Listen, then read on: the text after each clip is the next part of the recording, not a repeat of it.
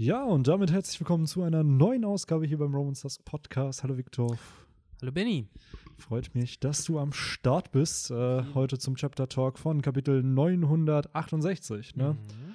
Schon ein bisschen länger her, dass das letzte Chapter erschienen ist. Ähm, Im letzten Jahr, ne? Letztes Jahr. Das ist heftig dafür, dass heute der 18. ist und das erste Kapitel ist 18 Tage im neuen Jahr. Ja, krass. Schon, also Officially ist es ja das zweite Chapter, weil 967 kam ja offiziell erst auch im Januar mhm. raus. Wir haben es dann halt nur ein paar Tage vorher schon bekommen. Ich glaube fast, wie waren das, vier, fünf Tage vorher sogar schon. Also äh, sehr überraschend. Äh, überragendes Chapter, also ein überragendes erstes Chapter im Jahr, schön äh, mit dem Fund des One Piece ja, ähm, auf Love Tale. Ähm, und ja, ich bin so ein bisschen, ja, irritiert, dass auch dieser ganze dass sich, dass sich diese Szene gerade so ein bisschen umstrukturiert, ne? dadurch, dass ja Jaminis Box und Manga Stream aufgehört mhm. haben, Chapter zu übersetzen. Ja, das ähm, stimmt. Wobei man da auch dazu sagen muss, ähm, zwar klar für uns, so als die Lurker in Anführungszeichen, die halt die Kapitel so früh wie möglich haben wollen, äh, ist es natürlich erstmal ein bisschen scheiße. Aber theoretisch ist ja am Sonntag äh, der offizielle Release des Kapitels. Das heißt, Ne? Nur weil es Freitag nicht illegal rauskommt, heißt das nicht, dass ihr es am Sonntag nicht offiziell und legal lesen könnt. Das ist es halt nicht mehr. Also früher hätte ich mich, glaube ich, mehr beschwert, weil es einfach keine Alternativen dann gab. Aber jetzt haben wir ja den Official Release von Wiz zumindest auf Englisch, äh, wo man das Chapter dann auch ja, legal lesen kann genau. und äh, zumindest ein bisschen dann One Piece oder Shueisha supported dadurch. Ja. Ähm, das Problem ist nur, die Übersetzung ist scheiße. Ja, die Übersetzung ist einfach Und crap, ey. Das ist unfassbar. Wobei ich glaube trotzdem immer noch besser als die vom heutigen Kapitel. Ja, die war ein bisschen, ich glaube, ah. auch zu schnell gemacht. Es ist schön, dass sie einfach auf Englisch da ist, aber es hat ja leider bei weitem nicht die Qualität von so einer Jaminis Box oder Manga-Stream-Übersetzung. Und äh, für einige von unseren Zuhörern und Zuhörerinnen, die es vielleicht nicht wissen, äh, was da vielleicht wirklich so kritisch ist. Also klar, es ist dann eine stumpfe englische Übersetzung, was wir heute bekommen haben für Chapter 968.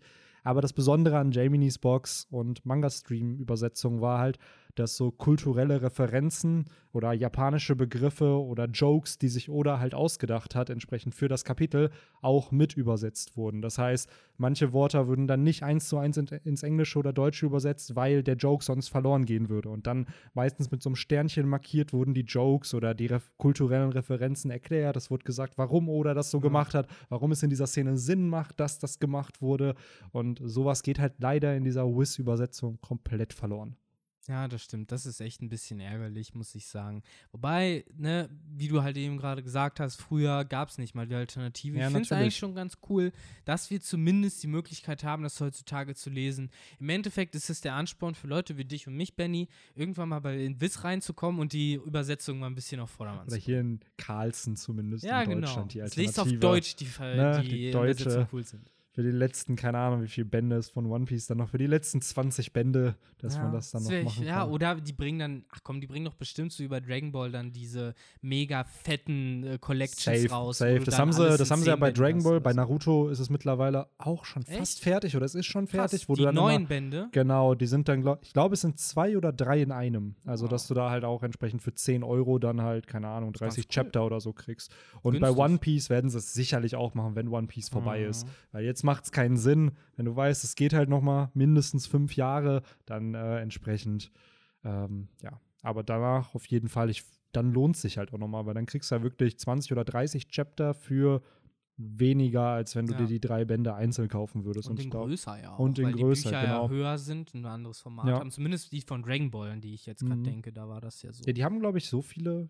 fast so viele Seiten wie so eine Weekly Shonen Jump. Ne? So ja, 400, ne? 500 Seiten haben die dann einfach. Ne? Das ist schon ja, schon ein Batzen einfach, den man da hat. Voll ne? geil. So viel Manga macht auf einmal. Ja, auf jeden Fall. Ah, ja, aber ich würde sagen, ähm, halten wir die, unsere Leute damit nicht zu lange auf, weil ich kann mir auch vorstellen, dass viele damit vielleicht jetzt nicht so den großen Berührungspunkt mhm. haben auch, weil ähnlich äh, Henry zum Beispiel liest ja das Kapitel auch immer nur auf Deutsch. Mhm, genau. Der weiß ja gar nicht, was Jiminy's Box oder sowas ja. da genau bedeuten soll. Sind im Endeffekt nur die englischen Leute, die das damals äh, gemacht haben genau. bis jetzt. Und die haben halt auch ja. nur aufgehört, weil entsprechend äh, genau. es zum einen illegal ist und weil der Official Release ja wirklich nur zwei Tage später ja. kommt. Also es ist ja nicht mal so, dass man jetzt, keine Ahnung, Monate warten müsste, bis man auf dieses, das das Chapter lesen kann, sondern es gibt halt eine legale Alternative. Äh, in dem Sinne für alle, die es halt noch nicht wissen oder so, Manga Plus heißt die App, glaube ich, Ja. auch official von Shueisha. Der Punkt ist, es gibt die Chapter dann eben nur auf Englisch und Spanisch was, glaube ich. Also Ja, für die. Leute, die äh, dem Englischen vielleicht nicht so Ja. mächtig sind, ist das natürlich blöd, aber ähm, Aber gleichzeitig ne, zieht das trotzdem noch ein anderes äh, Sachverhalt mit sich, äh, weil ich denke mal, die meisten, die das hier hören, wird es schon irgendwie aufgefallen sein, dass wir ein bisschen verspätet unterwegs sind diesmal. genau, ja. Äh, was halt eben auch daran liegt, dass das Kapitel halt erst heute fertig übersetzt überhaupt aufgetaucht ist. Genau. Und da ist halt jetzt eh die Frage, wie das in Zukunft weitergeht, eventuell mit dem äh, Kapitel, wann das rauskommt, ob, weil kann halt sein, dass es jetzt nicht am Freitag kommt, Mhm. sondern halt vielleicht wirklich erst dann Samstagabend oder vielleicht auch erst nach dem, mit dem Official Release gleichzeitig. Das kann Das ja haben wir ja in letzter Zeit öfter gemacht. Klar, die Patreons Ja. haben den Podcast immer sofort eigentlich bekommen, wenn, nachdem wir ihn aufgenommen haben. Eine Stunde später war das dann Mhm. für sie online. Und ich habe aber versucht, die letzten Kapitel-Podcasts auch immer dem Official Release, zumindest beim letzten jetzt nicht, weil es halt so ein überragendes Ja. Chapter war, aber den Kapitel-Podcast dem offiziellen Release gleichzusetzen. Mhm. Also dass Sonntagabend um 21 Uhr 1 Genau. dann schön der Podcast dazu kam. Das könnte halt eben auch dann eine Überlegung werden. Man müsste sich dann echt nur überlegen, wie wir das machen. Genau. Weil das wird ja bedeuten, das Kapitel kommt ja am Sonntag um 12 raus, dann wahrscheinlich auf der App, oder? Ne, um 21 Uhr. Um 21 Um Uhr kommt das 21 erst in der Uhr, App. Ja, genau. siehst du mal, das wird Ja. halt echt knapp, weil das bedeutet für uns ja theoretisch, dass wir den Kapitel-Podcast erst am Montag aufnehmen können. Genau. So, man, da bin ich ganz ehrlich, man müsste es halt vorher aufnehmen, damit du es halt zeitlich releasen könntest. Weil, seien wir ehrlich, auch diese Wiss-Übersetzung, die, Ja. die wird wahrscheinlich nicht sonderlich viel mehr an neuen Infos da rausgeben. Sicherlich wird es ein paar Fehler korrigieren, das Mhm. will ich gar nicht bestreiten. Wie zum Beispiel in dem letzten Chapter äh, wurde ja von dieser Krankheit, die Buggy hatte, berichtet, dass das diese Krankheit ist, von der Lissop damals mal erzählt hat. Das war halt auch nur ausgedacht. Ja, das das stand ein in Joke, dem, ne? Das war ein Joke, das Mhm. stand halt in dem Chapter nicht drin. Ja. Und ähm, deswegen, also solche Fehler werden sicherlich behoben. Aber ja, es ist halt für, für die Narrative hilft auf jeden Fall auch so eine etwas crappigere Übersetzung. so, Ja, aber die ganzen stimmt. Nuancen und so gehen natürlich auch Ja, verloren. mir weil ist es halt, nur ja, eben aufgefallen, als ich das Kapitel jetzt heute gelesen habe, das hat mir halt nicht so viel Spaß gemacht wie Mhm. sonst, weil es halt zum Teil einfach unzumutbare Satzstrukturen sind. Das hat nichts irgendwie äh, mit äh, so damit zu tun, wie normale Menschen reden. Das ist halt schon irgendwas anderes. So, und deswegen, das gefällt mir zum Beispiel nicht.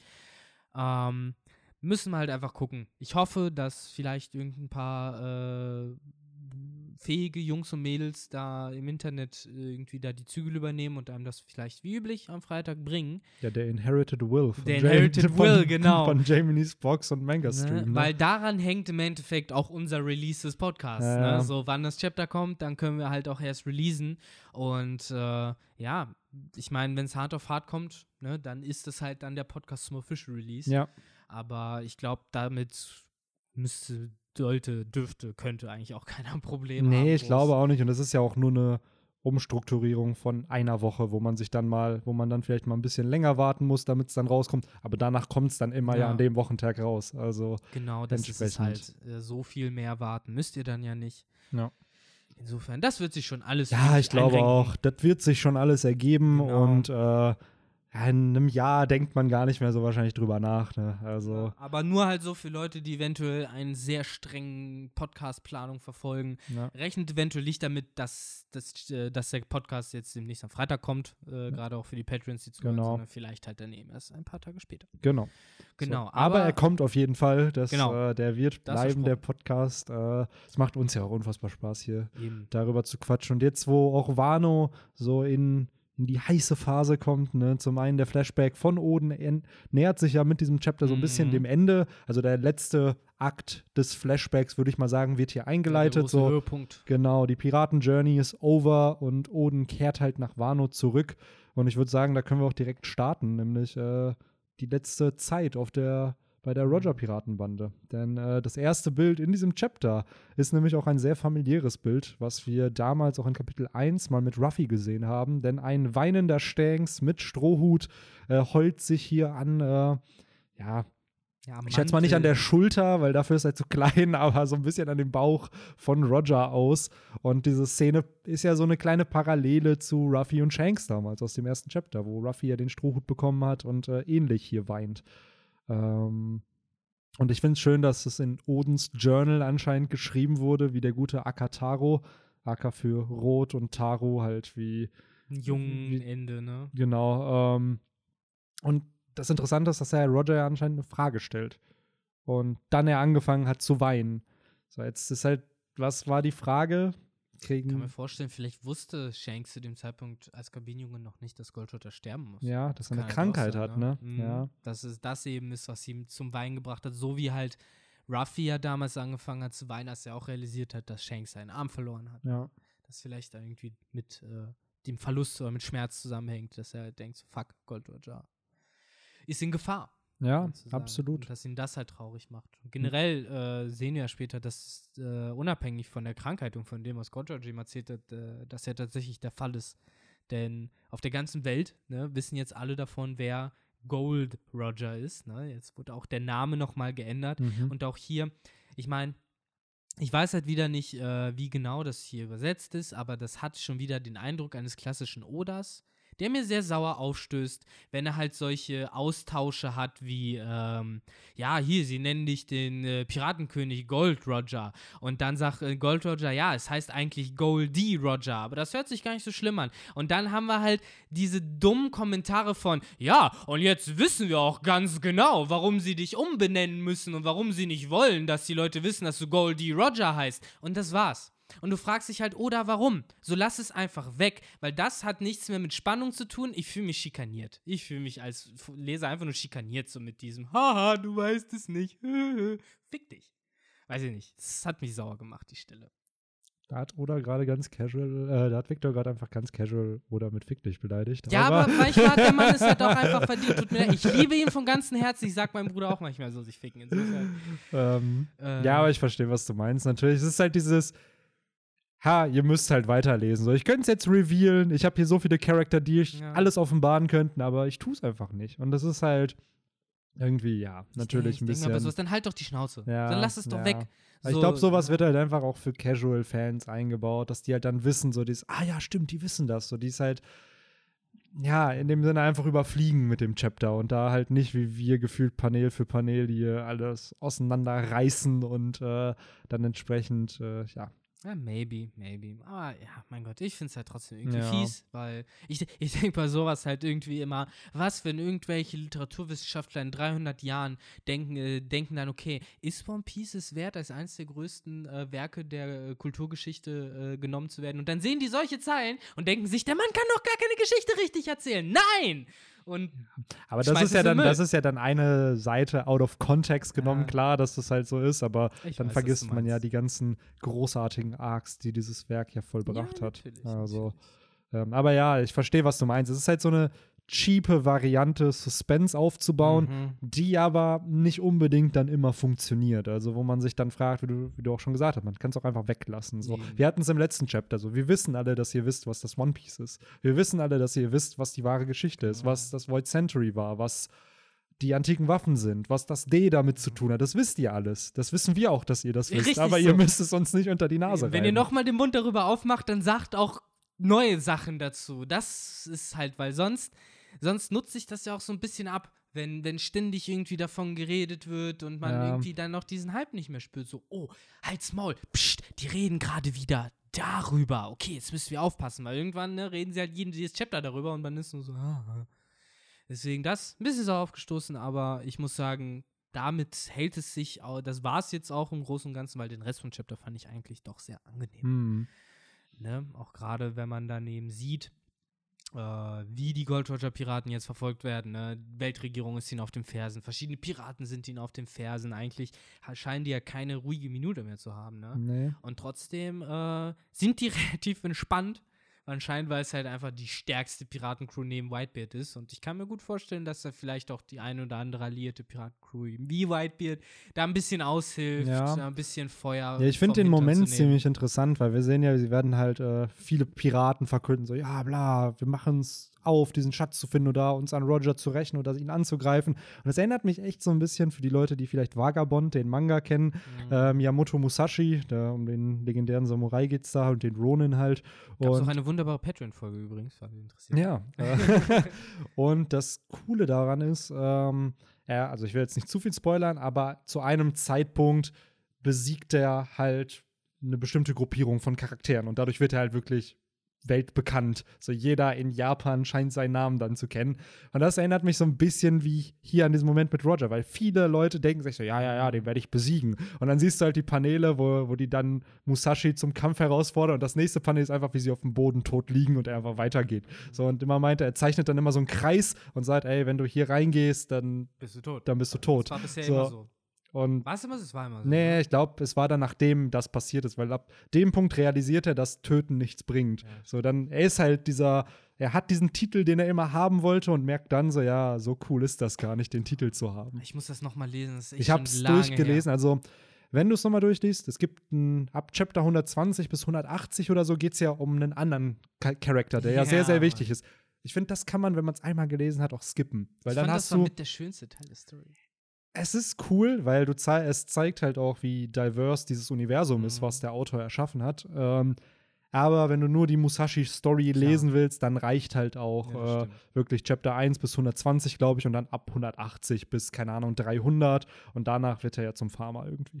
Das ist halt. Was auch voll geil war. Ja, ähm, und danach Hiatus leider. Seit Und, äh, 2015 ja, ist kein Chapter nichts mehr. Nee. Der Autor hat Es gab offiziell- 2008 eine Exhibition. Da hat der, und das fand ich halt sehr, sehr suspekt, dass ein Autor sich sowas traut und dass das auch genehmigt wird. Denn er hat einfach dann den Tod von Miyamoto Musashi halt gezeichnet. Das war dann so in einem Museum, wurden die ganzen Artworks ähm, aufgestellt. Und dann hat so ein, dann wurde ein alter Musashi gezeigt und so seine Momente kurz vor seinem Tod, wo er dann nochmal alle wichtigen Charakter trifft, die er in seiner Journey getroffen hat und so, wo ich mir dann denke, klar, das ist dieser Endpunkt, der mal erreicht wird, aber das kann er doch nicht einfach so droppen. Das ist ja wie wenn Oda jetzt einfach das One Piece kurz zeigen würde und danach ja, by the way, wir erzählen jetzt, wir sind jetzt hier wieder in Water 7, weißt Ich du? Und glaube, der. Unterschied ist einfach, dass äh, Oda halt ein Geschichtenerzähler ist und der Mann halt nicht. Der Mann hat ja auch irgendwann gesagt, ich möchte meine Geschichte nicht mehr weiterführen. Ich breche die jetzt auch offiziell. Du hast ja Hiatus gesagt. Das Offizielle ist ja, dass er sagt, ich mache das nie wieder weiter. Ja, das Oder Offizielle ich hab ist. keine Lust. Genau, Ich er hat keine das Lust daran, gerade Genau. zu arbeiten und will halt dann an. Ich glaube, der ist immer noch Mangaka, also er macht andere Mangas, aber will Mhm. Aber halt sie- entsprechend daran Ne, nicht du arbeiten. siehst es halt dann sowas, äh, ihm war halt wahrscheinlich dann der kü künstlerische Aspekt Ja. wichtiger. Ich meine, die Artworks waren ja By the auch way, ja. grandios. Absolut. Und Das ist ähm, so ja. interessant, wie der Mann mit Wasserfarben halt in so einem Manga dann auch arbeitet und manche Color Spreads oder beziehungsweise die Farbe dazu nutzt, um das zu suggerieren, was der Charakter macht. Zum Beispiel in einem Moment wird halt so ein Auge von Musashi leicht abgeschnitten und dadurch ist halt sein Auge voller Blut. So, und das, das nächste Chapter beginnt mit einer Wasserfarbenzeichnung, wo halt alles so, so rötlich halt ist. So Ja, wie aus, bei einem Ego-Shooter, Genau, so wie wurde. beim Musashis Perspektive, wo du dann weißt, ja, okay, das ist halt das blutige Auge Ja. und der sieht halt nur so, so shady. Also das fand ich halt sehr, sehr, sehr, sehr gut gemacht. Und wie du schon sagst, wahrscheinlich ist dem Mann einfach seine Craft wichtig gewesen und nicht die Story. Weil die Story hat er ja durch das Buch, im Endeffekt ist es ja eine Buchadaption, nur in Manga-Form dann halt entsprechend von Five Rings oder so hieß es, glaube ich, von das, was Musashi auch geschrieben hatte, also der echte. Ah. The Book of Five Rings war es, glaube ich. Ah, ich habe mal ein Pen and Paper gespielt, das hieß The Legend of the Five Rings. Hm. Das ist auch in Asien gespielt, im Antiken. Also, Ging es auch um Schwertkämpfe? Ja, es ging auch um Schwertkämpfer, es ging aber auch um Dämonen und Monster und Ah. alles. Also es war halt so ein gemischtes Ding. Aber ja, doch, Okay. auch schon in die Richtung. Hm. Ja, aber für alle, die es noch nicht Five gelesen haben, Rings. Gönnt euch das. Also Vagabond ist echt Mhm. einer meiner Top 5 Manga, kann ich echt empfehlen. Ähm, Ja, auf jeden Fall. Und wer das schon gelesen hat, der kann sich auch Kenshin nochmal geben. Kenshin habe ich leider nur bis zu Chapter 60, 70 oder so gelesen. Aber da war gut. Genau. Oda äh, einer der Assistenten für den. Das ist so ziemlich das, wie Oda groß geworden ist. Ja. Ne? Das Geile ist, es ist eine Gang gewesen. Ne? Ähm, also drei Assistenten hatte der. Einer hat Shaman King dann gemacht. Mhm. Oda hat halt One Piece gemacht. Und ich weiß nicht, was der dritte. Ich glaube, der dritte war von denen nicht so erfolgreich wie halt jetzt Oda und der Shaman King Dude. Aber schon cool, so dass da halt diese drei Assistenten halt, also waren dann wohl auch befreundet, so leicht rivalisierend, ne? Und dass die dann halt auch alle nach einer kurzen Zeit auch selber in der Jump einen Manga hatten. Ne? Ja, da, zeigt, da zeigt ja die Vetternwirtschaft von Shueisha Ja. wieder. Ne? absolut, Natürlich. absolut. Das macht man sich gegenseitig groß. Aber ja, äh, kommen wir zurück Genau. zu der, äh, wie sagt der äh, kultivierte Engländer, The Matter at Hand, sozusagen. In medias res und andere Wortverlängerungs, die, die ich jetzt nicht weiter ausbreiten werde. Genau, und zwar, äh, ja, wurden die eben von allen gejagt und verfolgt und läuft der Podcast noch, Benny? Ein besorgter Blick. Nein, ich wollte einfach nur Gerät. gucken, äh, wie die Lautstärke eingestellt ist. Ja, Ist ja, klar. ist- läuft. Ähm, genau, jedenfalls, wie, wie gesagt, sie wurden angegriffen äh, von einigen Piratenbanden, beziehungsweise wir haben es ja nicht mal gesehen. Was wir ja sehen, ist, dass äh, sich die Roger-Piratenbande auflöst. Und vielleicht ist das eben die Reaktion darauf, dass sie eben gehört haben, oh, äh, wir werden von allen Seiten angegriffen und von allen Seiten gesucht, dass dann eben für Gold Roger die Entscheidung war, okay, wir machen es uns einfach, wir lösen uns auf, keiner kann uns verfolgen. Hm. Schätze waren den Männern ja eh nie so wichtig, den Menschen, deswegen können sie ruhig plündern, so nach dem Motto. Und äh, ja, das ist dann so ziemlich das offizielle Ende ne? der Whitebeard Piraten, äh, der Gold Roger Piratenbande. Whitebeard Piratenbande gibt es überraschenderweise immer noch. Ähm, Zumindest die Überreste von denen. Ne? ja, ich meine, solange sie sich offiziell so nennen, ne, bleibt es dabei. Äh, ja, wie gesagt, aufgelöst hat sich die Gold Roger Piratenbande und dann haben wir halt wieder so einen etwas ähm, für mich rätselhaften Part gehabt, denn äh, wo ich wieder nicht weiß, ob es an der Besetzung liegt oder daran, wie es irgendwie hier angeordnet ist, keine Ahnung. Äh, wir hören äh, die Stimme aller Dinge, The Voice of All Things wieder, die äh, sowohl zu Odin als auch zu Gold Roger spricht. Man sieht aber auch Sea Giants, deswegen verstehe ich nicht, ob sie vielleicht auch die Seeriesen mit denen reden. Die reden ja auch mit irgendeinem Bündel, was ins Meer hinuntersinkt, von dem ich auch nicht weiß, wer oder was das sein soll. Da sind halt sehr viele Rätsel für mich. Die reden halt darüber, dass sich zwei Könige irgendwann treffen werden äh, und die Wale glücklich dadurch werden, Mhm. wo ich mir auch wieder frage, hat das was mit der Übersetzung zu tun oder mit der Redline?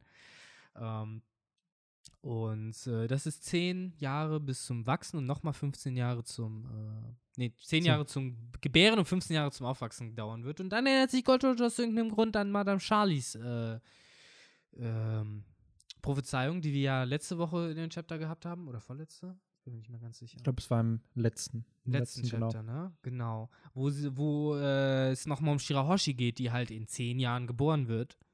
Was ich nur nicht verstehe, ist, wieso Gold Roger dann eben sagt, okay, diese Stimme, die eben davon geredet hat, dass in zehn Jahren jemand geboren wird, in 15 Jahren erwachsen wird, äh, warum reagiert er damit eben darauf, dass er sagt, dass äh, diese Stimme meint, jemand wird geboren, um sie zu äh, sozusagen ähm, weiterzuführen, um deren Geschichte weiterzuführen, also die der Gold Roger Piratenbande scheinbar. Mhm. Und das äh, verstehe ich gerade nicht, weil ich hätte jetzt gedacht, naiverweise, natürlich reden sie von Ruffy, äh, von wem sollen sie sonst reden, außer von Ruffy. Ruffy ist ja der, der offiziell Gold Roger, äh, Gold Rogers Erbe antritt und äh, ich meine, jeder Blinde mit einem Krückstock weiß, das versteht diese Connection. Aber warum geht es jetzt dann doch noch mal um Schal, äh, um äh, Shirahoshi? Und äh, was hat das miteinander zu tun? Und wie viel hat die schlechte Übersetzung daran schon? Mhm. Ja, ich glaube, also zum einen ja, schlechte Übersetzung, aber zum anderen glaube ich, es geht halt um Shirahoshi, aka um die antike Waffe Poseidon halt, die hier vorhanden sein muss, damit äh, entsprechend ja das erfüllt wird, was erfüllt werden muss. Denn wenn man dann die nächste Seite geht, wird ja auch wieder gesagt, wir waren zu schnell. Äh, das One Piece, wer glaubst du, wird's finden? Und dann kommt ja Roger mit, ey, mein Sohn, bla. Und das ist halt, finde ich, interessant, dass äh, dieses mit den, ja, bla, der, der, muss geboren werden und dann, wir waren zu schnell. So, also es wirkt so, als ob da halt eine Connection noch mal geschaffen wird zwischen diesen äh, zwei Seiten. Und ähm, ja, anscheinend ist in Rogers Ära eben Poseidon nicht vorhanden. Und dadurch, also es lässt, es impliziert halt, dass die antiken Waffen, oder zumindest Poseidon, also eine der antiken Waffen, vorhanden sein muss, damit eben das, was auf Love Tale da gefunden wurde, dass man damit halt auch irgendwas anfangen kann. Und wenn man es nicht hat, dann kann man damit anscheinend auch nichts machen. So, beziehungsweise man kann den Plan oder was auch immer halt nicht realisieren. Ähm, ja, es ist, ja. also ich, klar, ich verstehe es so ein bisschen frustrierend, weil es auch hier wieder wahrscheinlich durch die Übersetzung so ein bisschen was verloren geht. Äh, da müsste man dann natürlich abwarten, was äh, am Sonntag dann raus, also wenn das Chapter dann rauskommt in der Wiss-Übersetzung, was da dann in diesem Panel steht.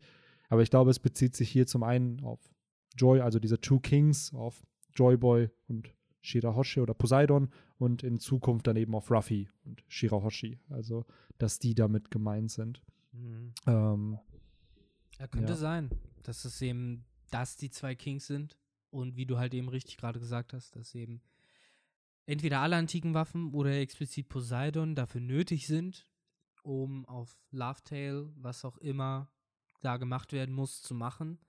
Und dass das eben vielleicht der Grund eben ist, weswegen Gott da so früh war. Und ja. das im Endeffekt die ganze Geschichte von One Piece erzählt, erklärt, so, weil Shirahoshi erst 15 Jahre später, äh, 25 Jahre später in dem Sinne, erst bereit war, ne, mit 15 Jahren, äh, hatte Gold Roger eben keine Gelegenheit, Dinge zu tun. Das wäre banal, ja.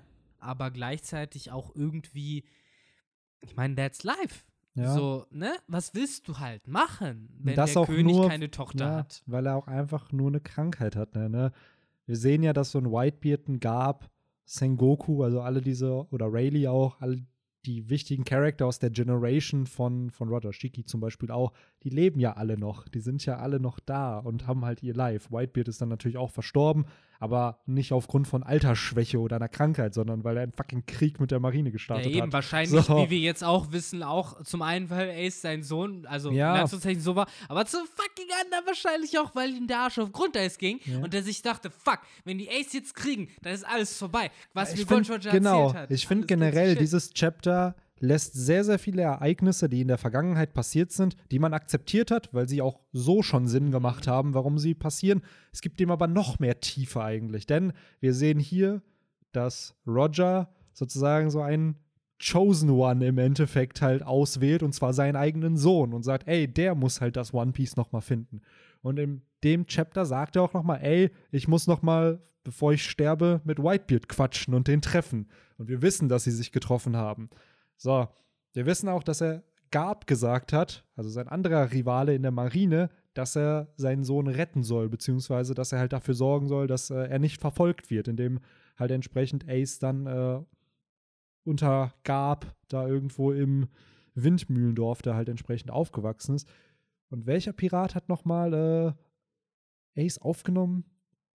Na, wer wohl? Whitebeard, der äh. einzige Pirat, der neben Roger wahrscheinlich die Möglichkeit hätte, äh, alle vier Road-Poneglyphe zu finden, aka einen Charakter hatte, der Poneglyphe lesen könnte, der sein Bruder war, der auf Wano halt auch lebt, der halt auch noch dazu, also unfassbar für die Story wichtig ist.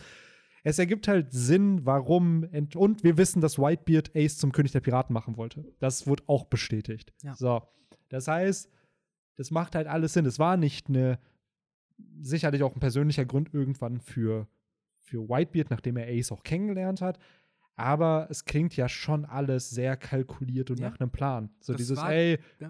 Rogers Wille geht weiter. Mhm. Whitebeard wusste, was das One Piece war. Der wusste, ohne dahin gereist zu sein, hat es ihm halt Roger erzählt. Und es mhm. muss einen Grund geben. Er hat ihm erzählt, was das die ist. Er hat ihm halt wahrscheinlich auch von dem antiken Königreich frage, erzählt. Das Einzige, was ich mich halt frage an, der, an dem ganzen Plan und was ich ein bisschen seltsam finde, ist, wie äh, absurd es anscheinend ist, dass, äh, dass eben Whitebeard derjenige sein muss, der äh, Gold Roger Sohn dahin führt mit seiner Crew und da ewig warten muss, während Krokus und Rayleigh und die ganzen anderen Spastis sich äh, Faulpelz machen irgendwo, Glücksspiel spielen und keinen Bock haben, die Legacy ihres Piratenkapitäns äh, weiterzuführen. Aber das Whitebeard ist, hat Das Bock. ist halt die Frage, ob das nicht als, ja, Vertuschungsversuch von Roger gemacht wurde, damit halt niemand herausfindet, dass Ace sein Sohn ist. Weil wir gesehen haben, nachdem es rauskam, so ja, deswegen exekuten wir dich hier gerade. Nicht, weil du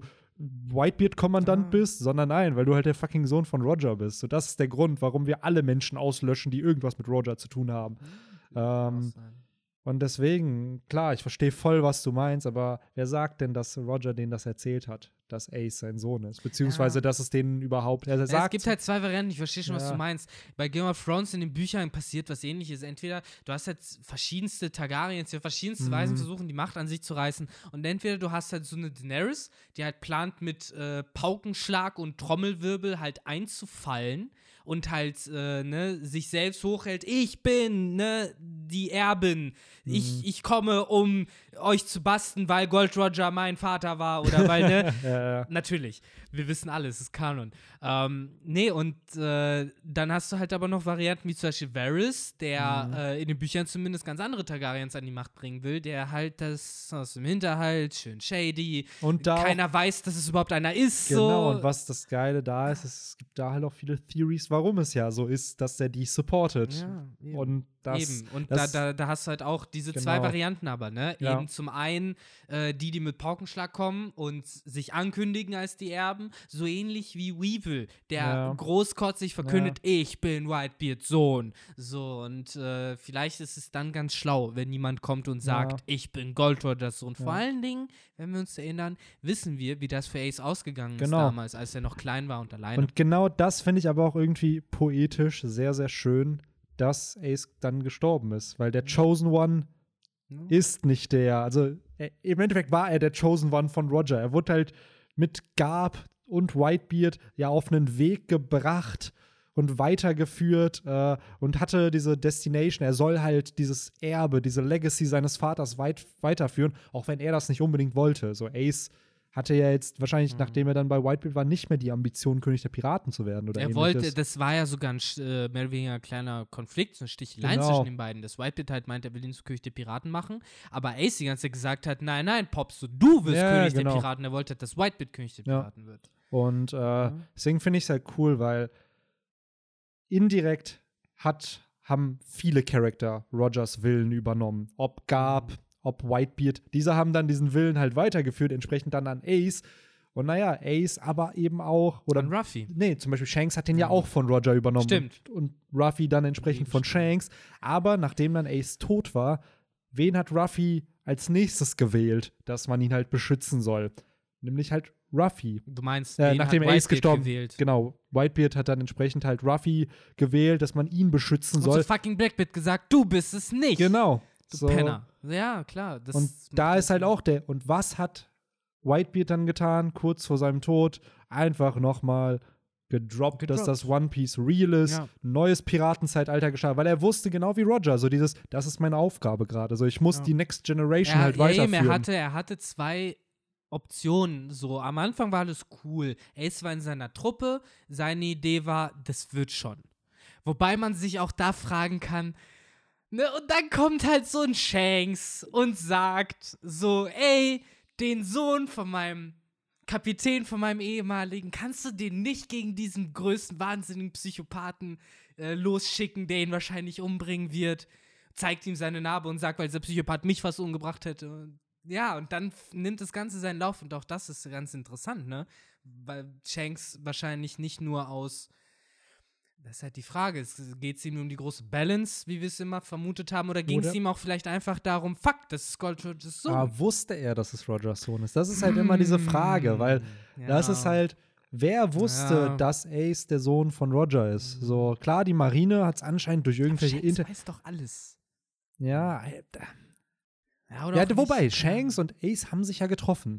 Die haben ja sich einmal getroffen und zusammen gesoffen auf Mhm. irgendeiner Winterinsel. Und das war dann auch in dieser Novel of Ace, wurde das, glaube ich, auch noch erwähnt. Der Punkt ist, hat er ihm da halt offenbart, wer er ist. Aber hat's eigentlich.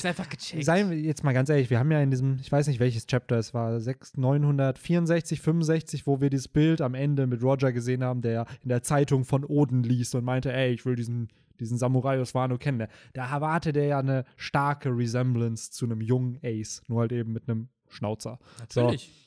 Wer sagt denn, ich, ich kann es jetzt nicht rekapitulieren, eventuell ist es Shanks sogar aufgefallen in diesem Gespräch damals mit Ace, dass der seinem Captain halt sehr, sehr ähnlich sieht.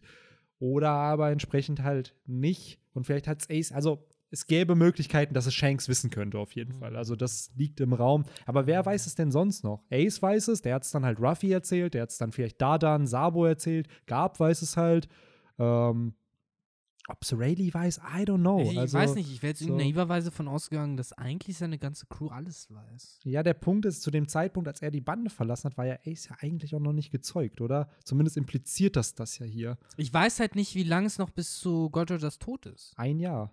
Ein Vor Jahr. fü- also dieser Punkt hier, was wir hier hatten, ist vor 25 Jahren. Das ist auch dieses, was wir zum Start von Akt 3 hatten, wo ja auch Oden sich von der Bande verabschiedet. Wo ja aber, und vor 24 Jahren wurde er executed. Also ich schätze mal, hier ist er jetzt halt, hat er Ace gezeugt und danach ist er. Weil äh, Ace war doch jetzt summa summarum 21 Monate im Bauch oder so. 20, genau. Weil es hieß, dass er zwölf extra Monate oder sowas hieß Genau, es ja. Oder ein genau. ganzes Jahr extra. Und das wären dann halt 21 Monate, ne? Was relativ gut passen würde, dass er vielleicht zu dem Zeitpunkt eben bereits gezeugt ist. Also, dass Puma D. Ace zu dem Zeitpunkt zu dem Gold Roger eben sagt, haha, mein Sohn, dass er da eben vielleicht schon Ja, ja, das müsste man, glaube ich, von der. Timeline dann auch echt noch mal nachschauen. Das kann ich dir leider aus dem Kopf Ja, jetzt auch so jeden- nicht sagen. Das sind halt alle Spekulationen, ne?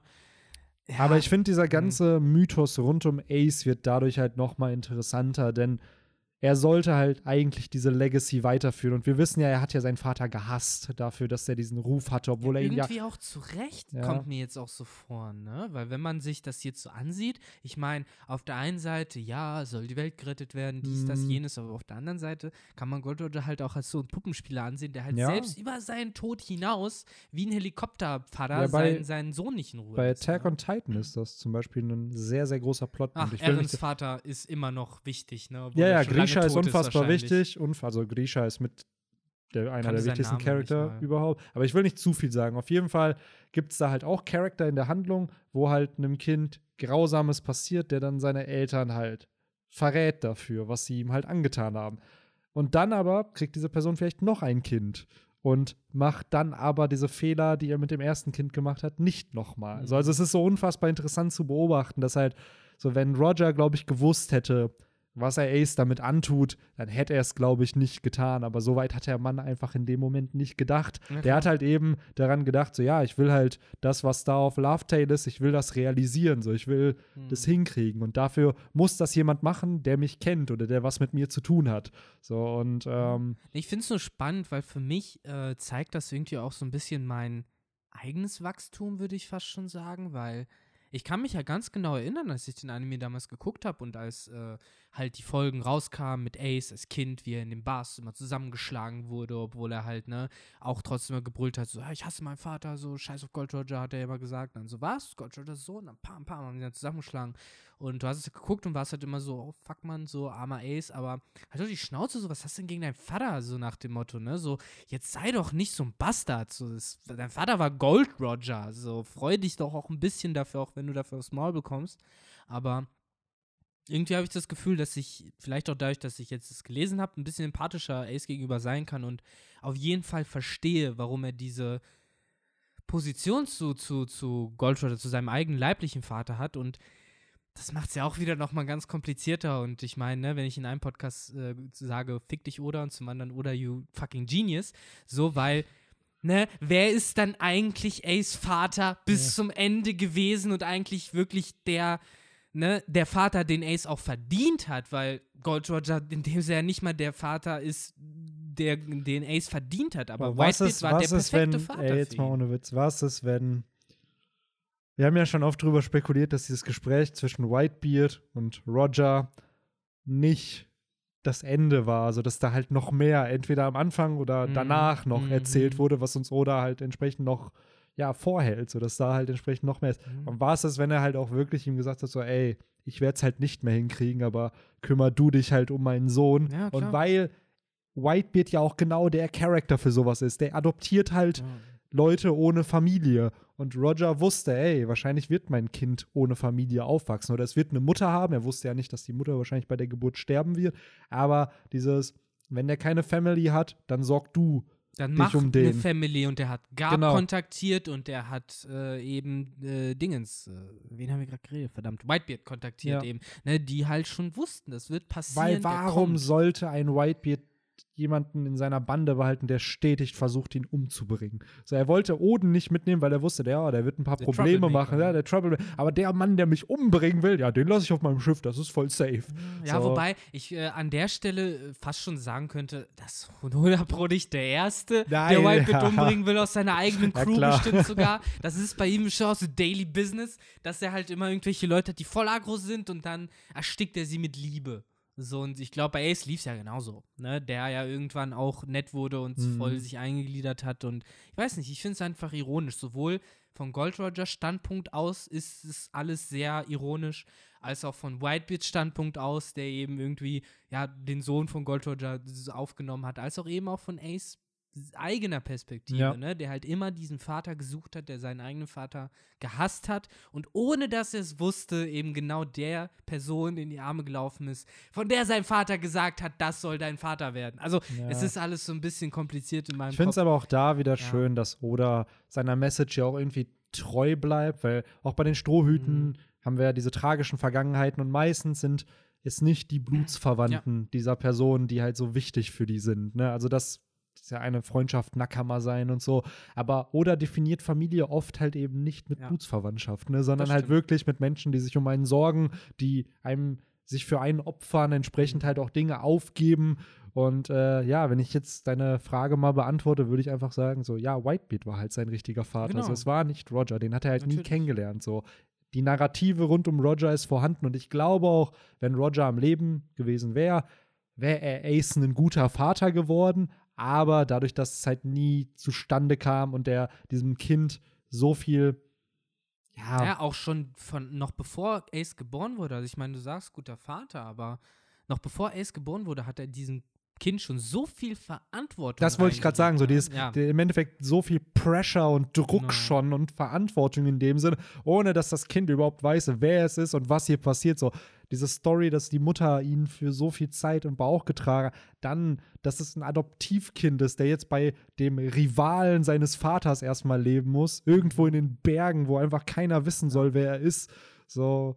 Und dann on top noch äh, der andere Rivale von deinem Vater, der soll dann auf einmal dein eigener Vater werden. So, Mhm. what the fuck? Also, ja, es ist äh, what the fuck komplett. Aber ja, gleichzeitig auch irgendwie wunderschön. Also ich Ja. mag, ich finde das cool, jetzt auch irgendwie, ne, wie du gesagt hast, dadurch sind wir überhaupt erst in dieses lange abgeschweifende Gespräch gekommen, ne, dass in diesem Chapter irgendwie so ein paar Fäden sozusagen zusammengenäht wurden. Wie du gesagt hast, theoretisch hat es auch vorher Sinn gemacht, aber jetzt hat man diese Ebene, so ein bisschen wie damals mit ähm, vor ein paar Chaptern, ich meine, so lange ist es auch nicht her, als wir äh, gesehen haben, was es für die äh, Red Sabbaths bedeutet, eben Wano wieder einzunehmen. So, und du hattest auch so, ja, an sich kannst du das in der Narrative auch so hinnehmen, ne? Ist die Land, die wollen es wieder haben. Aber dadurch, dass man es nochmal hier so unterstreicht und äh, dadurch, dass Oda das auf so eine Weise halt nochmal aufbringt, hat man wirklich das Gefühl, nicht nur ich verstehe es von einem narrativen Standpunkt aus, sondern ich verstehe es auch wirklich von einem persönlichen Standpunkt aus. Auch wenn das alles fiktive Figuren sind, kann ich diese Figuren halt sehr tief nachvollziehen. Und das finde ich faszinierend. Gerade Ja, ich würde auch behaupten, das ist eine von Odas größten Stärken. So Ja. dieses, die Welt zu erschaffen und dann halt für Motive zu sorgen, wofür diese Charakter eigentlich Mhm. kämpfen. So gerade diese Komplexität von einigen Charakteren. Ich würde mal auch so, so ein Doflamingo sagen, der, seinen dann Vater wirklich so, der seinen Vater erschossen hat. Aber auch da wieder so der Vater, der einfach halt auch leider so naiv und dumm, wie er dann war, für den Untergang teilweise der Ja. Familie auch gesorgt hat. Auch wenn seine Intentionen sehr nobel waren, ist halt die Realität brutaler gewesen als das, was er sich vorgestellt hat. So, der dachte so, ja klar, die leben dann gemeinsam mit uns. So, ja, nein. So, Mhm. Tenryubito haben keinen guten Ruf. So, und Im entsprechend. Windmill Village hätten die bestimmt chillen können. Da, ohne Scheiß, come on. Als ob hier, äh, wie, wie heißt nochmal das Mädel da? Yakiko? Oder die Frau von Shanks? Äh, Makino. Makino, glaub, genauso. Ja. Komm, als ob die die rausschmeißen würde. Die würde doch bestimmt sagen, ja, Ja. easy, Ja. komm mal ran und so. Ja, aber auch da, ich habe heute echt noch auf dem Weg äh, zum, zum Training über Doflamingo nachgedacht und diese Komplexität dieses Charaktern von, dass es einfach 570 Chapter gedauert hat, von dem Punkt, wo er das erste Mal auftaucht, bis zu dem Punkt, wo er besiegt und besiegt wird und fällt. Und dann nochmal dieses, es ist halt einfach ein gefallener Tenryubito, der dann zum Piraten wurde, durch die Insider-Infos, die der Charakter aber hat, wiederum die Weltregierung erpressen kann, zu einem immun, also zu einem äh, Piraten wurden, der dann Immunität hat und dann übernimmt er das Land seiner Vorfahren ja. wieder zurück Komplett und krank. er schafft im Endeffekt ein Netzwerk in diese, also auch immer noch heute, egal wie cool Kaido, Big Mom und so sind, ich finde, ohne Doflamingo würde dieser ganze Plot in der neuen Welt keinen Sinn ergeben, weil erst durch seinen Fall werden ja alle anderen Steine ins Rollen gebracht, die im Endeffekt für den Ey, Untergang des äh, Kaisersystems wahrscheinlich auch sorgen werden. Ich denke ne? mir auch, nachdem die Don Quixote-Familie äh, gegangen ist aus äh, Mary Jo, nachdem man gesehen hat, wie das alles geendet ist, ich glaube, das sind jetzt neue Gesetze. Ich glaube, also ich kann mir echt gut vorstellen, dass Cerebitus jetzt nicht mehr gehen dürfen, einfach so dass denen vielleicht gesagt wird, so, du kannst, und dann werden sie gemeuchelt oder so. Ich wollte gerade sagen, so, es gibt halt jetzt ein Fallbeispiel, genau. sowas passiert, wenn, die, wenn man es Die erlauben das nicht nochmal. Ja. Also und wir haben aber auch gesehen, in der Don Quixote-Familie, da sind ja auch anscheinend echt alles nur irgendwelche, ja nicht Psychopathen, aber Andersdenker. Ja. So, weil von Dofla, also wir haben von dieser ganzen Familie, wir haben Doflamingo, der halt ein Shishibukai war, ein König, der keine Ahnung, was für psychopathische Tendenzen mhm. hatte und im Endeffekt im werden wollte, um die Weltregierung an mhm. und die Weltherrschaft an sich zu haben. Dann hast du Rocinante, der aber wiederum der unfassbar empathischste Mensch ever war, unter als Pirat, als Marinemitglied mhm. gearbeitet hat, undercover irgendeinem D-Träger Träger noch geholfen hat, so was er nicht machen musste. Dann halt Homing, der seinen Titel aufgegeben hat mhm. einfach. Und dann aber auch Mjosgard, genau. der sich jetzt sagt, ey, nö, äh, ich habe keine Sklaven mehr. So, ich werde jetzt der Fischmenscheninsel helfen, dass die independent werden und dass die halt schön an Land irgendwie kommen. Ich finde, also, das ist auch schön von Oda gemacht, weil das fand ich, also nicht störend war an sich. Mein Gott, ich bin immer der Erste, der sagt, nieder mit den Palästen, kriegt den Palästen Frieden, den Dörfern. Aber ähm, ich finde es ganz gut, wie er da auch schafft, nicht so komplett schwarz und weiß zu malen, sondern dass du halt ambivalente Charaktere hast, die vor allen Dingen auch belehrbar sind, wie eben Miosga zum Beispiel. Ja. Ne? Ich meine, du kannst dem Jungen halt nicht verübeln. Ähnlich wie Don Flamingo halt auch damals, ne? dass äh, der, der hat nichts anderes gesehen, außer jeder, der eine Flosse hat, ist mein Sklave. Also, ne, sind das halt, ist das für mich natürlich. Und dann in so eine Umgebung geworfen zu werden, ist halt komisch und verwirrend. Absolut, aber dann auch wieder dieses andere Extrem zu zeigen, dass er auch Empathie haben kann genau. für seine Nakamas, aber auch da wieder dieses andere Extrem, dass er trotzdem sich dann denkt, ja, ihr müsst euch trotzdem für mich opfern. Ja, so, ja. dann wiederum Was muss, aber, das muss. Genau, ne? so dieses, ja, ich beschütze euch, aber bis zu dem Punkt, wo ich dann halt Schaden trage. Und äh, wir haben, sind hier sehr, sehr abgeschweift, gerade so ein bisschen rund um zum einen die Vaterschaft von Ace, die wahre Vaterschaft von Ace mhm. ähm, und so ein bisschen Doflamingo-Talk hier. Ich würde sagen, wir quatschen so jetzt über den zweiten Teil des mhm. Chapters, nämlich der äh, Rückkehr von Oden. Vorher vielleicht noch gesagt, Roger war der Erste, der seine eigene Bande verlassen hat. Er ist als Erster abgehauen, was schon irgendwie sehr tragisch ist, ne, wenn so der Captain der Bande abhaut. Ich habe mir echt so. gefragt, so läuft es bei Ruffy auch so? Ja, ja, schon. Ne, Wird es ah. da auch so eine Parallele geben? Und auch Oden und Buggy und Shanks, wie sie da alle und auch Skopagaban, wie sie da wirklich alle haben diese äh, hier, wie heißt das hier? Äh, Man's Tears, ja, ja, männliche Man's Tears, Trä Tränen hier äh, heulen. Auch zu Recht, Absolut. Zu Recht. Wo ist Rayleigh? Warum heult Rayleigh nicht? Ja, Rayleigh hat doch hier, doch, Rayleigh heult auch. Der hat doch sogar noch einen eigenen Moment mit, mit Roger. Und ich glaube, das ist der Moment, wo er ihm sagt, ey, ich werde ja. nicht sterben. Genau. So, ähm, ja, und naja, dann kehrt auf jeden Fall Oden zurück. Und ich würde den Podcast leider auch jetzt so ein bisschen noch äh, in äh, Zweifach-Speed durchziehen, weil äh, ich in 15 äh, Minuten los muss. Äh, und deswegen vielleicht da, dass wir das so ein bisschen im Schnelldurchlauf äh, ja, bequatschen. So viel, bin ich ganz ehrlich, passiert da halt eben auch nicht. Es ist schön, diese Re Reunion zu sehen zwischen der ganzen Kozuki-Family und ich muss sagen, Hiyori ist da so ein bisschen das Highlight, die wahrscheinlich gerade erst so gelernt hat zu gehen und dann sich wirklich um das mm. ein, ein Fünftel von dem Knie von, von Oden da berührt und umarmt. Das ist echt mega Weil sweet. auch da wieder auffällt, ne, sogar die kleine Hiyori alle in äh, alten, mhm. flickigen äh, genau. Kleidungsstücken, ne? Also es geht der Kozuki-Familie nicht gut. Nee. Und äh, wir erfahren hier auch warum. Und ich finde es schön, dass die Retainer halt, klar, sie sind Retainer der Familie, aber es sind mehr so die Bros von, von Oden, die dann sagen so, ey, du tu nicht gut, jetzt schön, dass du wieder da bist. so, und er so, ey, wieso redet ihr so mit mir? Ähm, und naja, auf jeden Fall wird er dann halt belehrt und äh, ihm wird erklärt, warum die Leute in Kuri gar nicht schlecht über ihn denken. So, das hatten wir ja auch schon vermutet. So, der Mann ist unfassbar egoistisch gewesen, so irgendwo verständlich, aber trotzdem halt unfassbar egoistisch. Und ähm, dass, dass die Leute in Kuri trotzdem halt noch einen guten Ruf ja. von ihm haben, ne? Und äh, es ist, ich, ich finde, das sind Parallelen zu, ähm, fuck man, wie hieß sie denn? Ähm, ah, die Mama von Shirahoshi. Äh, Otohime. Otohime, genau. Das ist ja irgendwie das gleiche Prinzip, ne? Es ist auch so eine Person, äh, eine, eine, Königin, die sagt, äh, ich begebe mich nach draußen zu den, äh, zum Volk, ich pack mit an und äh, Gut, bei Otohime war es tatsächlich ja damals noch ein bisschen schwerer. Die musste ja äh, die Message vertreten, Menschen sind okay, alles ist gut. Äh, wofür die, die Leute sie nicht gerade so toll fanden. Aber bei äh, Toki ist es anscheinend ein bisschen einfacher gewesen, ja. weil sie ja einfach nur äh, im Endeffekt sagt, mein Mann ist schon ein guter Typ. Ja. Hört euch mal die Story an, wie er den Rieseneber damals getötet hat und so. Und, ja, generell ja. auch das, wo du das mit Otohime sagst, das fand ich echt auch einen der schöneren Flashbacks, weil es da beide Standpunkte vertreten wurden. Du hattest einmal Otohime, die sagt, ey, Menschen sind gut. Und dann hast du Fischer Tiger, der halt dann stirbt, oder beide sterben ja. Der eine aufgrund von Menschen, der andere aufgrund, oder die andere aufgrund von äh, Piraten und Fischmenschen. Und es ist halt schön, dass Oda da trotzdem versucht hat, beide Messages irgendwie rauszubekommen. Zum einen ist, ey, Menschen sind gut, aber dann Fischer Tiger sagt so, ja, ich werde Menschen niemals verzeihen können für das, was sie mir angetan haben. So, und das soll niemand wissen, aber das ist meine wahre Meinung und nicht irgendwie das halt was, was Otohime versucht zu promoten. Ähm, ja, aber hier finde ich das auch sehr, sehr cool. Und es werden so ein paar Loose Ends noch beendet. Zum einen erfährt äh, Kikunoji, dass halt Iso ähm, ja, bei Whitebeard geblieben ist, genau. was, was sie er aber anscheinend schon wusste, weil entsprechend äh, Nekomamushi und Inuarashi ihm das erzählt haben. Und äh, was ich halt ganz interessant finde, dass Ashura Doji und äh, wie hieß er, äh, Denjiro nicht mehr dabei sind.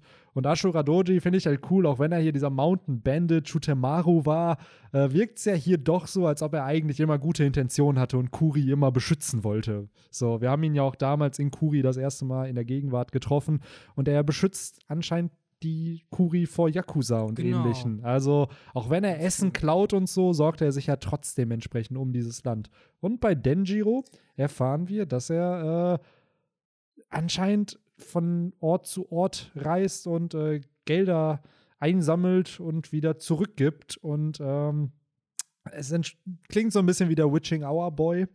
Aber ähm, ja, man weiß es nicht. Ja, ne? ich, ich meine, ah, erzähl selber. Genau, es ist halt Kiyoshiro zum Beispiel. Also ich glaube, viele können es nicht mehr hören, aber auch Kiyoshiro ist halt der Money Changer. Was ist, wie, wie nennt man es auf Deutsch? Ja, der Geldeintreiber oder ja. Geldwäscher. Ich weiß es nicht. Money Changer hört sich ja so komisch an. Money Changer ist halt, dass er Währungen äh, ja, umtauscht. Äh, aber ich, genau, ich glaube, Geldwäscher oder halt wirklich Geldeintreiber. Weil sagen Sie halt auf, welches Geld muss er denn für was waschen? Ist ja eh alles sauber. Ich meine, ja, Geld. Ja. Ne? ja gut, äh, dann wahrscheinlich Geldeintreiber. Geldeintreiber ne? so. oder eben auch Geldleier selber, ja. der eben Geld leiht, weil das ist ja eigentlich, glaube ich, so mit eine der ersten Dinge, wie man zu einer Mafia wird. Du mhm. hast viel Geld ja. und bietest es anderen Leuten an, willst dann aber 120% Zinsen auf dieses Geld. Oder irgendwelche anderen äh, wie nennt man es, äh, Gefallen. Die, Gefallen, die irgendwelche anderen Kompensationen. Ne? Genau. Genau, und so fängt das ja an. Und ich kann mir vorstellen, dass das gemeint ist mit Money Changer ja. in Kyoshiros Fall zumindest. Aber ich finde es interessant, weil es halt hier nicht gesagt wird, ja, der macht jetzt, der ist hier oder hier, sondern es wird halt wirklich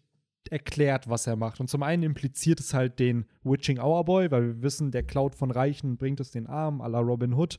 Äh, und naja, Kiyoshiro wird aber auch mit Money Changing in Verbindung gebracht. Also es ist klar, es wird impliziert, am Ende muss es nichts bedeuten. Vielleicht ist es ein Red Herring, eine falsche Fährte, die Oda hier macht. Aber es ist schon interessant, dass er in diesem Flashback ja auch erstmal nicht mehr dabei ist. Wir wissen aber, dass Ashura Doji und Denjiro auch gegen Kaido gekämpft haben. Also wird er wohl noch auftauchen müssen. Denn dieser Punkt, den wir jetzt in der Handlung haben, spielt ja wohl vor 25 Jahren. Aber erst vor 20 Jahren ist Oden gestorben. Das heißt, wir haben noch locker fünf Jahre in Wano, die hier passieren müssen, bis Oden stirbt. Also, es ist halt alles so ein bisschen komplex, wie, wie das halt Hm, weitergehen das, wird, Das heißt, denn- wir haben eventuell noch fünf Jahre Krieg in Wano. Ne? Genau, das ist das, was ich mir nämlich auch vorstellen kann, dass diese fünf Jahre, die jetzt noch kommen, wirklich dieser Krieg vielleicht zwischen Kuri und dem Rest von Wano ist. Und ähm, dass in diesen fünf Jahren dieser ganze Ruf von Oden halt entsprechend zerstört wird. Mhm, mhm, mhm. Ähm, weil wir wissen ja, in der Gegenwart sind sie Oden nicht gut gegenüber. So sein Ruf ist zerstört. Ja, ja, klar. So, Haben wir ja auch in den Propagandacamps gesehen mit äh, den Kindern, die halt ne, hören, Genau. Orochi hat den Zwei-Schwerter-Stil perfektioniert Genau. und so Kram. Und das haben wir auch schon vermutet, dass Orochi sich Odens Narrative bedient hat. Also diese ganzen Taten von früher, Mhm. die Oden viel eigentlich gemacht hat, dass am Ende so getan wurde, als ob Orochi der wäre, der es getan hätte. Genau.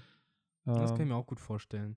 Ja, und dann äh, werden ja tatsächlich, früher als ich gedacht habe, äh, ja schon die Beast Pirates eingeführt. Ich Mhm. dachte irgendwie, das dauert noch. Ich bin auch verwirrt und schockiert, wie, äh, ich sagen, glatt das verlaufen ist. Mhm. So, okay, Orochi, die, die, diese alte Oma kam, hat Orochi gesagt, was er zu tun hat. Orochi geht los, tut perfekt das, was ihm aufgetragen wurde und verliert keine Zeit, direkt irgendwie die Beast Pirates nach Wano zu holen. Zu ich frage mich auch, was ist, wenn wirklich diese Connection? Oma, wenn diese Oma Kaido zu der Insel gebracht hat. Und was ist, es ist ja auch das, was in den Raum geworfen, dass die Oma vielleicht auch ein Mitglied der Rocks-Piratenbande war und dadurch Kaido kennt. So, Es ist halt Weil man braucht weird. immer noch, man braucht immer noch diese Connection. Wie hat Kaido Orochi kennengelernt? Warum kennen die sich in irgendeiner Ja, Art und genau, Weise? Warum genau. sollte Kaido sich überhaupt nach Wano begeben? So, Für was mich, hat der davon? Für mich ganz ehrlich, Mann, für mich hört sich das alles wieder wie das nächste große Komplott an und im Summer weiß bestimmt genau, was da alles ja, der passiert. Punkt ist, wir bekommen ja sicherlich in diesem Arc auch noch den Flashback von Kaido. Wahrscheinlich im CP0 da auch rum. Genau. Mhm. Und bei Kaido, wir haben jetzt bei Odins Flashback schön seine Journey mit Whitebeard und mit Roger gesehen, die guten Piraten aus der Zeit. Mhm. Aber was ist, wenn wir bei Kaido diesen Flashback bekommen von der Rocks Piratenbande? Wie Lin Lin, Shiki, aber auch Rock selber da entsprechend äh, ihre Journey hatten und entsprechend dann aber auch wir den Kampf sehen in God Valley durch mit, mit Rocks und, und Roger und Garb Ey. und Whitebeard vielleicht die Seiten switcht und äh, entsprechend dadurch so ein Kaido durch sowas auch geprägt wurde und Ja, sich dann halt dadurch, ich meine, ich weiß nicht, es könnte auch einfach daran gelegen haben, äh, dass, wie gesagt, Im und Weltregierung und CP0 und äh, alle da irgendwie anscheinend ihre Finger im Spiel haben. Dann hast du da fucking X-Drake, der mit, mit, mit äh, seiner Extra-Division irgendwie unterwegs ist, die ja. Sordo. Sordo, genau.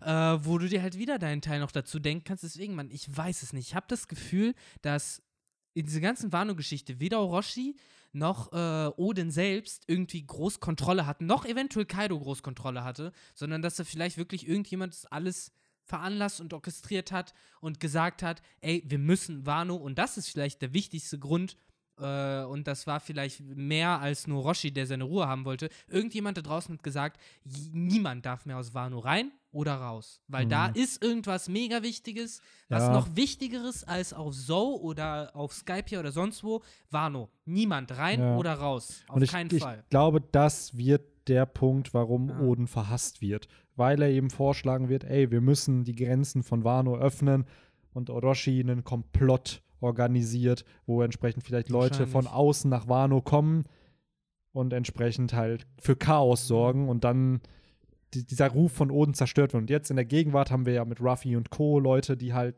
von außerhalb kommen, aber Wano halt helfen Ja. und dem Land. Ich weiß äh, nicht, Mann. Für mich ist das alles mega inszenierte Geschichte. Ja, ja, So, ihr, ihr habt es hier zuerst gehört. Wano wurde von Imsama abgesperrt, der halt das alles orchestriert hat, der gesagt hat, ey, niemand darf das Geheimnis dort lüften. So, Lovetail war schlimm genug vor ein paar Jahren. Und damit das nicht noch schlimmer wird, schicken wir jetzt Kairo dahin, der, weiß ich nicht, vielleicht ein kleiner Fisch war und es hat nicht nur Vitamin B von Linden gebraucht, damit, um den zu einem Kaiser zu hieven, diesen Alkoholiker und diese Heulsuse, sondern eben auch äh, die fucking Weltregierung, die den halt am Arsch hochzieht und sagt, du, geh da jetzt hin, mach Wano, sei der Anführer und hier, nimm die Drachenfrucht.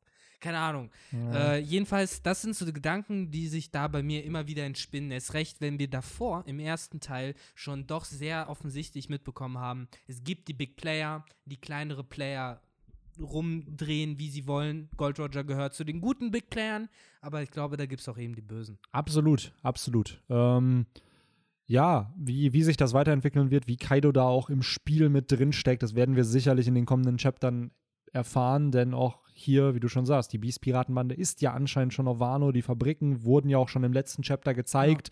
Ja. Ähm, die Arbeiten haben ja schon angefangen. Genau. Also Dom Flamingo hat wahrscheinlich sein Waffenbusiness da jetzt ja, gestartet. Ne? Absolut. Ne? Darüber Und läuft das. Ja, was hier dann noch zu ja, dem Konfliktpunkt äh, führt, ist im Endeffekt, äh, dass die gute Toki ihre Kinder beschützt hat, angeschossen wurde von einem Pfeil und äh, daraufhin Oden in den Rage-Mode verfällt und äh, sich schön Enma und Amino Habakiri schnappt und in das äh, Fortress geht von von äh, der Flower Capital. Und ich muss sagen, dieses Panel hat mir sehr, sehr gut. Also erstmal freuen sich die ganzen äh, Einwohner aus Vanus, ja, Oden Summer ist zurückgekehrt. Hier die Beast-Piratenbande schon am, am Panik schieben, so, fuck, Alter, der, der, der geht da ins Castle und will, will sich Orochi stellen. Und dieses Panel, wo einfach Oden von hinten gezeigt wird und hinter ihm einfach nur diese Flut an besiegten Samurai, mhm. Dienern, whatever und äh, ja, der sich hier entsprechend dann einem Orochi stellt, der in Panik verfällt und äh,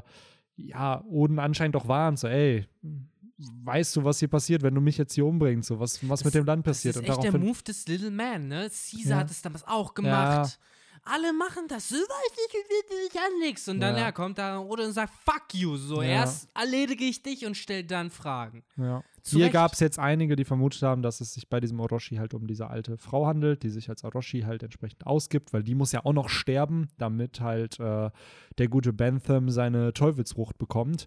Äh, oder aber es ist Orochi und er kann aber nicht sterben, weil alle seine acht Köpfe abgetrennt werden müssen, bevor er sterben kann. Das ist also die Frage, ne? Sehen wir gleich die Verwandlung, genau. die erste, ne? Weil die Teufelsfrucht ja. hat er ja anscheinend genau. bekommen. Auch wenn sie Mal. immer noch nicht wie eine Teufelsfrucht aussah, aber anscheinend ist es die Teufelsfrucht. Ja, close so, enough, ne? Keine ja. Ahnung. Aber ich weiß, was du meinst. Die Spiralen haben gefehlt. Das ist komisch. Genau. Würde mich nicht wundern, haben. wenn vielleicht wirklich, wenn dieses Chapter in einem Manga-Band kommt, dann einfach, ja, die Spiralen noch geedit werden. Weil es gab Paneele, wo einfach oder ja auch die Narbe von Ruffy auf Zorros Brust gezeichnet hat. Und das ist ja auch durchgekommen. Also es hat ja auch der Editor abgesegnet und Geil. gesagt, so ja, nehmen wir. So, und dann wurde das im Manga-Band korrigiert. Geil. Also, und was mir auch auffällt, also was dann jetzt im letzten Manga-Band war oder im vorletzten, wo einfach ähm, Wunden, die Sanji am Arm hatte, wo es der falsche Arm war und wo man es dann einfach dann korrigieren musste, dass es auf dem richtigen Arm ist. Das sind so Flüchtigkeitsfehler, das kann ich verstehen so, aber halt fucking Ruffys Narbe auf, auf Zorros Brust das zeichnen, ist, ist dann schon ein bisschen. Fast schon so, oder wollt mal ausprobieren, wie weit kommt er, ja. bis die Leute ja. merken. Und ich will dich jetzt auch leider nicht ja, unterbrechen oder weiß, so, aber ich muss echt los. Ähm, es tut mir auch leid, dass wir hier zu abrupt das beenden müssen. Ja, ähm, ihr seht eben, die, die äh, komischen Release-Schedules der ja. Chapter, die machen uns halt eben auch äh, zu schaffen. Genau. So aber ich glaube, wir haben das Wichtigste so erwähnt und äh, klar, wir sind so ein bisschen abgeschweift mhm. mit Whitebeard, Roger und der Vaterschaft rund um Ace, aber ich finde, das ist eines der subtil wichtigsten Aspekte in diesem Chapter. Denn es gibt halt vielen äh, Ereignissen, die zwar schon logisch erklärbar waren, noch mal mehr Tiefe ne? und erklärt halt, auf was für Ebenen sowas oder eigentlich mhm. konstruiert. Ne? Das sind ja Reveals, die selbst nach 400 Chapter, nachdem das passiert sind, erst rauskommen und dann halt relevant werden. So. Ja, sag was du willst, aber das glaube ich ganz sicher, dass äh, äh, oder sich dem allen bewusst ist, dass er genau. das versteht, dass er schon damals verstanden hat, was es bedeutet, wenn, die, wenn Whitebeard sich als Vater seiner ganzen Crew bezeichnet, ja. was das später für den äh, Verhältnis zwischen Ace und Gold Roger und sowas bedeutet. Ich glaube, das hatte er im Kopf. Absolut, auch hier als Sabo damals dann mhm. revealed wurde, dass er wieder da ist da haben ja viele sich schon gefragt, so ja, was ist am Ende Sabos Erklärung dafür, dass er nicht auch auf Marineford war? Und das ist ja das Erste, was er aufgegriffen hat mit Sabo, indem er sagt so, ey, sorry, dass ich halt damals auf Marineford nicht mit dabei war. Und da merkst du ja schon, Oda versteht seine Charakter. So, weil wenn Ruffy bereit war, sowas zu tun, dann macht es natürlich Sinn, dass so ein Sabo das auch machen würde. Und da fand ich es halt auch schon so, ja, da hast du direkt gemerkt, ja, Oda versteht was Sabos Antrieb ist. Und dann natürlich die Narrative mit dem, dass er sein Gedächtnis verloren hat. Ob man es jetzt gut findet oder nicht, ist dahingestellt. Aber er hat es verstanden, dass das halt wichtig für diesen Charakter ist und entsprechend er irgend was konstruieren musste, Ja, warum er nicht da sein muss, konnte. Ähm, aber soweit jetzt zum heutigen Chapter Talk. Jo. Ich hoffe, es hat euch gefallen. Auf jeden Ähm, Fall, ich würde sagen, das Codewort der heutigen Folge ist Hashtag Hetze. ja, Hashtag Hetze können wir gerne machen. Ein bisschen Ähm, schneller, aber mein Gott, vergibt und es uns. genau, vergebt es uns. Und äh, ja, dann würde ich sagen, bis zur nächsten Folge. Haut rein. Mhm. Ciao. Bis dann, ciao, Ciao. ciao.